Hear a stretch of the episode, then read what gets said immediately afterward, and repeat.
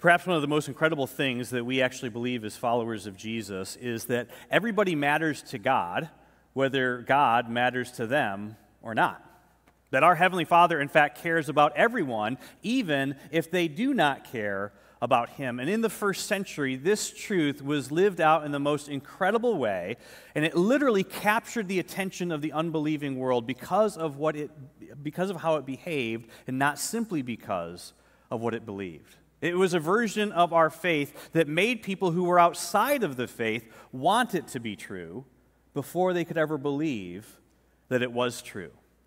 Now, today we are in the third week of our annual Four campaign. Our Four campaign is our annual celebration of generosity. It's where we come together corporately and we celebrate what it is that Jesus has done for all of us individually. And the way that we do that is by asking everybody to give a one time gift of $19.95. Then we take all of that money and we give it away.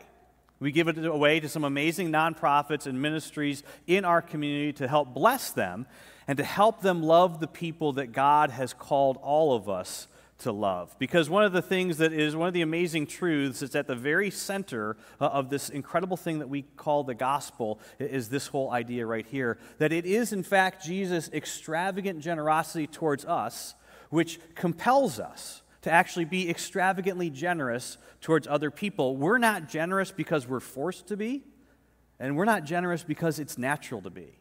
We're generous because we recognize what it is that our Heavenly Father, through Jesus, has done for each of us. And so, as followers of Jesus, we want to learn how to organize our lives, how to organize our entire personal worlds around, Jesus, around generosity as Jesus defines generosity. But see, here's the thing that you know Persuasive people like me, right, we can get you to give, and we can inspire you to give, and we can even guilt you to give. And persuasive people who happen to be in places of ministry, we can even bribe you to give, right? If you give God a dollar, he'll give you 10, right?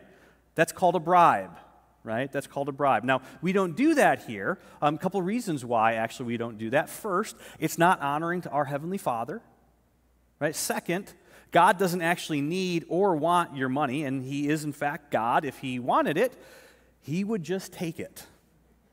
And third, right, we live in the United States of America, and so that means we already got our 10 right? If you have traveled internationally at all, then you know how, how, how far ahead, how so far ahead we are of, of so many other places in, in this world. And so, and so we don't do that here um, because, again, generosity is never about doing for others based on what you hope someday someone else is going to do for you. No, generosity, as Jesus defines generosity, is always about doing for others in light of what's already been done for you. Right? And here's the promise that Jesus makes uh, about generosity. He tells us this He says, When you become generous, as Jesus will go on and define what generosity means, he says, You will give more, that's true, but you will also save more, and you will, in fact, consume less. And if that's not good enough, Jesus goes on and he says this, and you will also be happy. Right? Because Jesus said, It is more blessed to give than to receive. Now, when Jesus said this, he was not saying that every time you feel good or every time you give, you're going to automatically feel good. That is not what Jesus is saying, even though that is how we often hear this. Because the truth is, all of us, I think, especially when we're little, but if we're honest, even when we're adults, we would probably say, okay, yeah, I feel good when I give, but I also feel good when I receive. In fact, if I'm honest, I think I feel better about the receiving than I do about the giving part. So, so, so maybe I don't know exactly what Jesus is saying. Well, see, what Jesus is explaining is simply this. He's saying this Listen, um, this little word that we translate as blessed, it's just the Greek word makarios. And so it literally means happy. It's the very same word Jesus uses in the beginning of the Sermon on the Mount when he says, Blessed are, blessed are, blessed are. What he's saying is, is listen, this is what happy people do. Right? This is how happy people act. If you want to be happy, this is what you should do. This is how you should act. He isn't saying that you're going to be blessed as in God is going to do something for you. No, what he's saying is the people who organize their lives around giving and generosity rather than simply receiving those are the people who are going to be happy. And then last week, we actually looked at some evidences of this from both Scripture as well as research. But interestingly enough, right, interestingly enough, the word that is most often associated with the word money is not the word happy. Instead, it's actually this word right here, worry. And so one day, Jesus decided to make up a story to go and to impact a whole bunch of real people. That story is found in Luke chapter 12. Jesus begins the story by simply saying this He says, The ground of a certain rich man it yielded an abundant harvest, right? So, this rich guy, he has a bumper crop. He's got more than he's ever had before. And so he thought to himself, because he's just like us, and so he thinks to himself, what shall I do? Right? What shall I do? Because even when we have an abundance, right, we still worry, don't we? We worry whether or not we're going to have enough to retire. We worry whether or not we're going to have, have enough to, to buy a house. Am I ever going to have enough to, to buy a ring? Am I ever going to have uh, enough to actually get out of debt? The truth is, most of us, no matter how much money we have, no, much how, no matter how much wealth we have, the truth is, at some level, we worry about money. And then, in response to our worry, do you know what it is that so many of us go and do? We actually go out and we spend everything or more than we make. Now, I just want you to kind of pause for a second. I want you to think about the connection between these two things for a second. Right? Clearly, we are doing this because we're looking for something. But instead of getting what it is that we're actually looking for, what we end up with is debt dumb debt, silly debt, debt on things that we don't even remember why we, we purchased in the first place. And then as a result of that, we actually end up with no margin, right? And when you have no financial margin, you have no wiggle room, right? Then you actually have something to worry about. And so, what do we do as a response to our worry? We just go out and we spend everything or more than we make. And round and round and round we go. This is the American way when it comes to managing money and finances. But the truth is, right? The truth is, there's actually something much, much, much deeper that's going on, right? Because if I were to ask you, the, the, you know, if I were to ask you, do you know what you're really worried about when you, when you say you're worried about money? What you're really worried about is future consumption. Right? So again, so what do we do? We actually go out and we consume more than we can afford to consume, and so we are ended up, we are left with what is known as consumer debt. And then we have no margin for future consumption. And again, you know what's behind all this? You know what drives this whole thing? It's what we talked about last week. It's our appetites. It's that whole idea that I should be enough to fill myself up, that everything co- that comes to me is for me. So let me ask you a couple of questions. How much more money do you think you would actually need to stop spending everything or more than you make? right? 10% more? 15% more? 20% more? What if you went to work tomorrow and you got a 25% raise? Do you think that then you would be able to say, okay, now for sure I will not spend everything or more that comes my way? See, the truth is, the answer to the question, right, how much more money would it take to, to stop me from spending everything or more that, that comes to me, is more money than I'm ever going to get all at one time. Because, see, hopefully over time, your income will in fact increase. But as our income increases, right, we, that's what it is that we just naturally do. Well, we just naturally go out and we spend everything or more than comes, than comes our way. Because the truth is, this is actually not a money problem, this is a self control problem. Let me ask you another question. How much more money would it take for you to stop to, for you to make for you to stop adding to your consumer debt? Right? And again, the answer to that question is way more money than any of us are ever going to get all at one time. And so, consequently, what happens is as our income goes up, so do our habits, because this is not a money problem. This is, in fact, a contentment problem. Another question for you How much more money do you think you, you would need to make in order to be able to have and to create financial margin? Right? 10% more? 15% more? 20% more? And the answer, right, is more money than any of us are ever going to get all at one time. Because again, the truth is, this is not a money problem, right? This is a discipline problem. Now, one final question. This question, however, is only for those of us who are followers of Jesus. If you're not a follower of Jesus, you are certainly welcome to play along. But under, we understand we would never expect you to do what, what Jesus asks us as his followers to do. Um, but the amazing thing about Jesus is that Jesus was constantly inviting people who did not believe that he was who he claimed to be to follow him anyway. And so you're always welcome to play along. But see, the question for us Jesus followers is simply this How much more money do you think that you would actually need to stop worrying about money? 10% more? 20% more? 50% more? And see, the answer is none of those because the truth is, no matter how much money you make, I can show you someone who makes 50% more than you and who still worries, 100% more than you, and who still worries because money is, worry is not, in fact, a money problem. Worry is a spiritual problem. And when you read the New Testament and you listen to what it is that Jesus had to say about the subjects of worry and money, Jesus never says to overcome your worry about money, go out and make more money. No, he says to overcome your worry, the problem is, is that we have put our trust in riches, not in the one who richly provides. This whole thing is called the debt cycle. Right? And living in the debt cycle makes you angry and frustrated and not generous. And see, the truth is this, and you know this.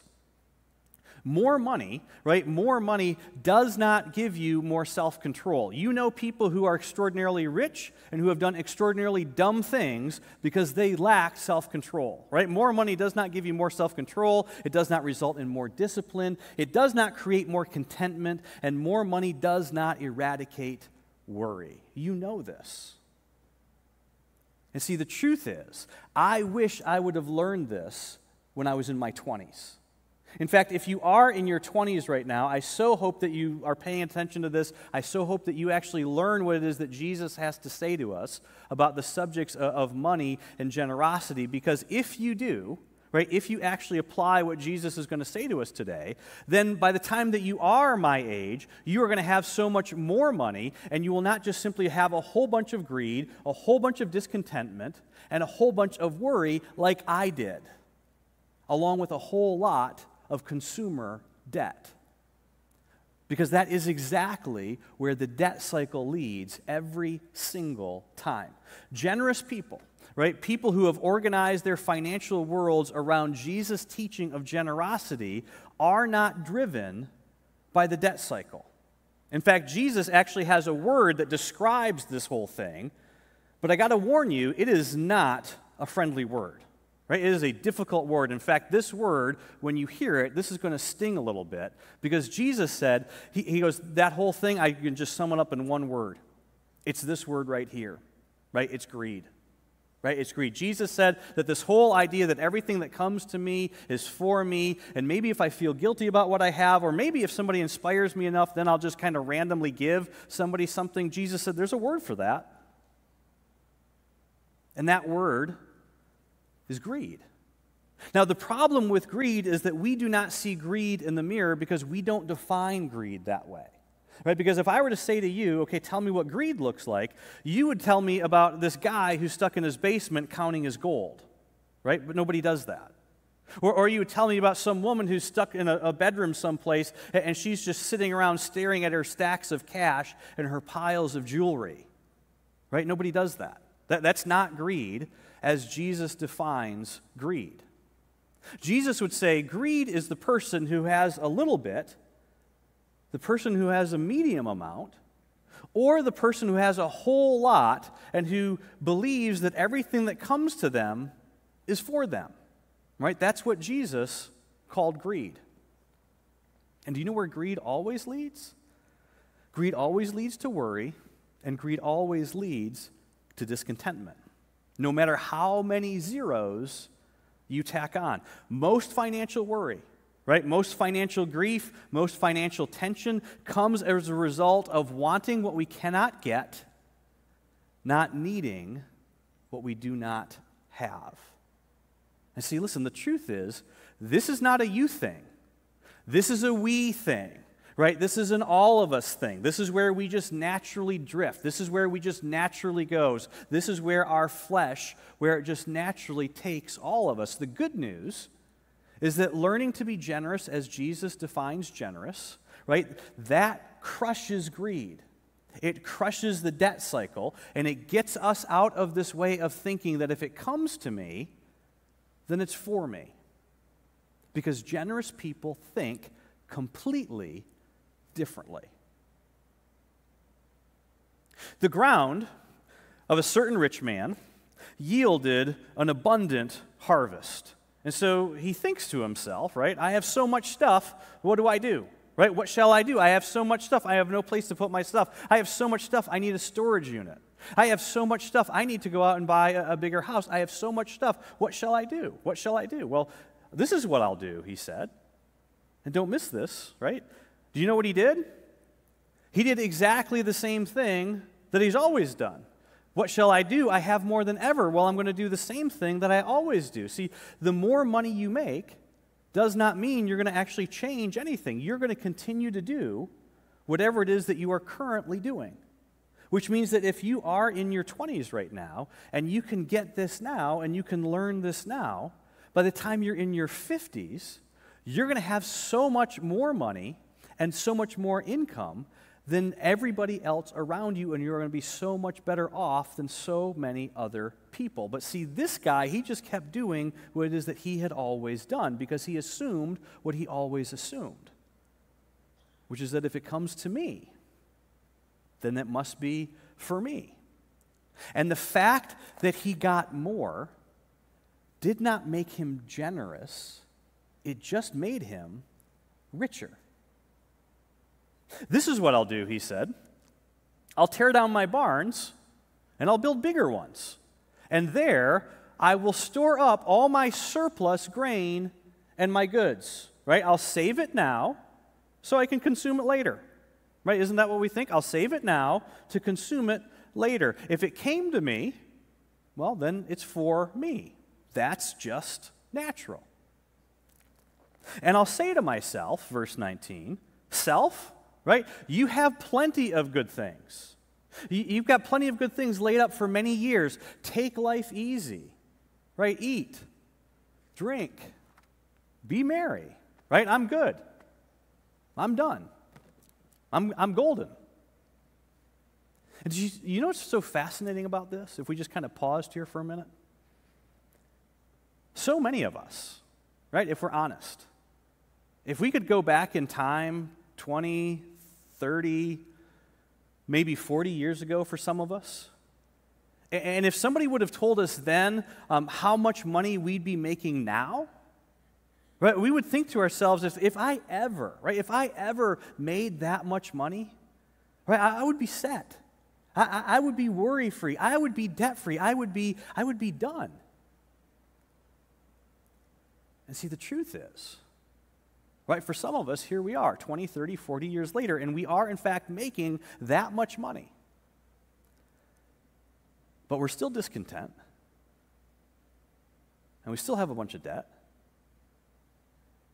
And we still worry about money. Why? Because we just keep doing. We just keep doing what we've always done. And so this guy's thinking, I'm done. I have plenty to take care of me for all the days of my life. Verse 20. But God said to him, right, in the parable, right, God said to him, You fool. Right, you fool. Not for being rich, don't miss this, but for being confused. Right, because you assumed that everything that came to you was for you that everything was his to consume. But God said to him, You fool, this night your life will be demanded of you. Right? Uh oh. Uh oh. He's got lots of stuff. He just doesn't have lots of years. He thought that stuff guaranteed him time. He, he thought that saving it up for himself meant that one day there was going to be some of himself to consume it. He thought he was going to have enough time to, to, to consume all of the things that he assumed were for him. But on this night, Jesus said, his life is demanded of him. And then in the parable, this is so fascinating. In the parable, Jesus asks the guy a question, right? And by asking this, uh, this made up guy this question, Jesus is in fact asking all of us real people this question, no matter how old you are. No matter how much you have or how little you have, this is the question that Jesus is asking every single one of us through the story. Right? Then who? Then who will get what you have prepared for yourself? Right? And the answer is somebody else. Somebody else, but not because he was generous, but because he was consumable. And all of that stuff that he had saved up for himself to consume, somebody else was going to consume. And then, right, this is so brilliant. Jesus steps back out of the parable and he looks right into your eyes, he looks right into my eyes, he looks at all of us, and he says this This, this is how it will be. This is how, right, future tense, it will be. What we just experienced together with this guy in the story, Jesus says, this is how it will be for anyone.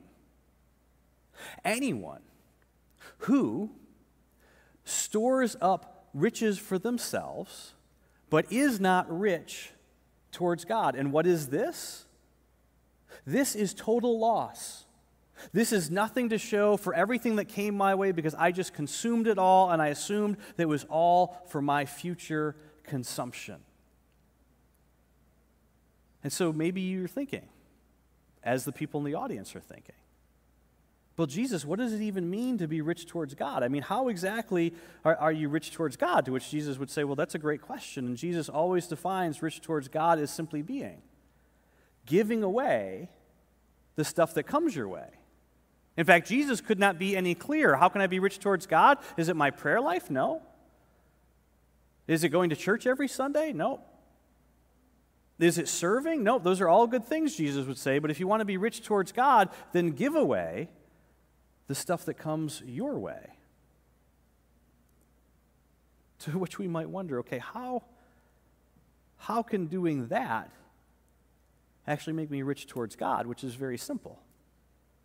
Jesus would say, Well, listen, don't you understand that whenever you're rich towards the people your Heavenly Father loves, you're rich towards Him?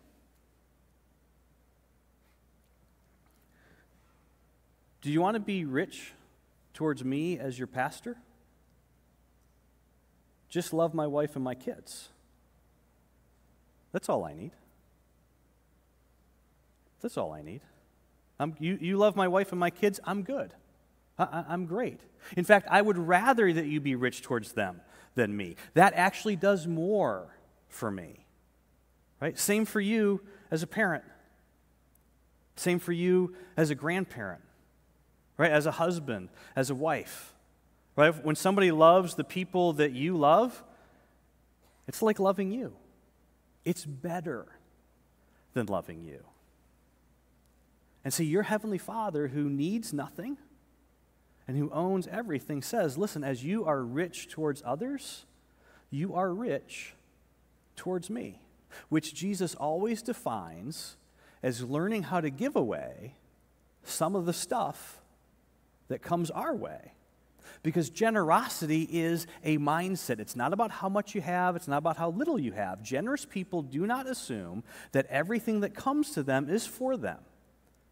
And see, this is the part that is just absolutely so brilliant about Jesus' teaching and about telling the story because Jesus destroys our idea of ownership. And he does it by appealing to our common sense because he's saying, listen, this is the point, right? If it can be taken away, then you never really owned it anyway. If somebody else is going to possess it, then you are not the owner. Right? If you cannot control where it's ultimately going to go, then you do not own. You manage temporarily. And see, listen, if, if hearing that, right, um, we might be tempted to think, okay, I see what's going on here, Jesus. You just want my money. Right? But the truth is, in all of the scriptures and all of the teachings, everything Jesus ever said about money, he never asked anyone to ever give him any money. Right? So that's not it. Instead, what we discover is that what Jesus is trying to teach us through this story Jesus realizes that as, as confrontational and maybe as you know in our faces as this story might be, there's only a couple of ways to learn what Jesus is teaching outside of this parable. One of those ways is to be one of those very few people in life who ultimately end up losing everything that they've ever possessed in a bankruptcy, a divorce, possibly perhaps by going to prison. The other way that all of us kind of get a glimpse into this is when a parent or a grandparent dies. And then all of a sudden, you have to go and you have to clean out all of their stuff. And I mean, if you've ever experienced that before in your life, I mean, there's just this, this overwhelming sense of they, they just don't own it, any of it, any of this anymore. When Joe and Nathan were growing up, I really wanted them to understand this because I did not want them to move into their young adult years doing so many of the things that I did that led to simply, you know, this whole idea of if everything comes to me, it's for me, and, and, experiencing a whole lot of greed, a whole lot of discontentment, and then ending up with a big, huge pile of consumer debt. And so, one of the things that I did is when each of them were in sixth or seventh grade, individually, I didn't do this together, we did this one at a time. Um, I took each of them, just me and them, to a couple of estate sales. Now, the reason I did that is because I wanted them to actually have this experience of walking into a stranger's home, right, and seeing a bunch of people that they do not know, looking at all of that stuff right? All, all of that just precious stuff just, just piled up all over the place. And then seeing all those, those price tags on all of that stuff where, where that, that precious precious stuff is being sold literally for pennies on the dollar compared to, to whatever it was that whoever owned it actually paid for it. And then to experience strangers actually haggling over a couple of dollars to own entire collections of things that people spent their lifetimes trying to acquire. Because when you leave an environment like that, I mean, you just leave with this overwhelming sense of listen, we, don't own anything at best. At best, we are managing it temporarily. This is so important. That is how generous people live every single day because it's true. Right? The debt cycle, the whole debt cycle thing, it, it, the assumption that entire thing is built on, it isn't even true. And, and so Jesus the point of his story really, it, it just can't be any more obvious, right? I mean, since it's all going to be taken away, why would we miss the opportunity to actually give it away? Right? Since it's all going to be taken away anyway, why in the world would we spend our lives chasing after dis- discontentment and disappointment? Since it's all going to be taken away, why in the world would we miss the opportunity to give it away?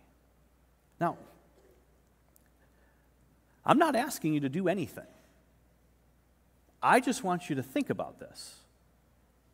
I just want you to think about what it would actually mean to live this way and to think this way. Because this is how generous people think. Because generous people think like managers and not like owners and not like consumers. And see, your Heavenly Father has called you, and I believe created you, right, to, to, to, to, to live far differently than simply being a consumer. And so, as we wrap up all of this together today, I just want to leave you w- with one more question, and this is where we're going to pick it up together next week. But where do we start? Like, what, how, how in the world do we do this? Right? Because maybe you're sitting there and, and, and you're watching this whole thing go around the circle, and you're thinking to yourself, yep, yep, yep, that's me, that's me, that's me. The older I get, all I end up with is more discontentment, more greed, and more worry. That's, that's me. So, how do I get off of this thing?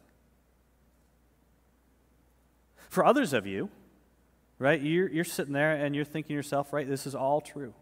It is all true. In fact, you're sitting here right now and you're thinking, thank goodness I learned this earlier in my life because this has just been the way that our family or our, our, my family or your family or someone's family has influenced you to think or to believe or to handle the subjects of money and generosity this way. But for others of us this is brand new right? This is brand new and we are experiencing this for the first time in this moment. Either because you're new or because if you're honest right you just never thought about what this actually means for you as a follower of Jesus. And still, others of you are hearing all this, and, and, you're probably a little bit skeptical about all this, and you're just thinking, okay, Jesus just wants my money. No, he doesn't. No, he doesn't. In all of his ministry, Jesus never asked anyone to give him any money. Right? Because, in fact, it was Jesus who at the cross said, Listen, I love you so much, I'm going to give you something before you ever even have the chance to give anything to me. I love you so much, Jesus said, I'm going to give you something whether or not you ever, ever give anything to me. Because, see, what Jesus wants us to understand is that living as a consumer, right, living for yourself, that is just far too small a thing for you to actually give your life to. And see, listen, Jesus is saying, Jesus, listen, he wants, what Jesus wants for you, what he wants for you to experience is more joy and more peace and more freedom. In fact, Jesus is inviting each of us, all of us, into that kind of life. And what he knows is that more money is not going to get you any of these things but how you use it will. Now, if you have not had the opportunity yet to participate in our For campaign, you can do that um, when you go into the lobby today. There's a couple different ways. If you want to write a, a, check for 1995 or leave cash, you can put that in one of the baskets. If you want to swipe a card, there'll be people out in the lobby to help you do that as well. Um, this past Wednesday, was an amazing day because in Guatemala City, 58 families from faith were adopted by 58 children from My Special Treasure. They were adopted by you guys, which is unbelievable. We still have room for 12 more families from faith. If you want to partner with My Special Treasure this year, you can find out about that in the lobby as well. And then last weekend, because you are so ridiculously generous, I asked you to help with Gifts for All God's Children this year. So you decided to sponsor 200 children last week, which is absolutely amazing. We still have about 100 kids that are looking for sponsorship this year. And so I would invite you, if you want to participate in any of those things, you can do that in the lobby.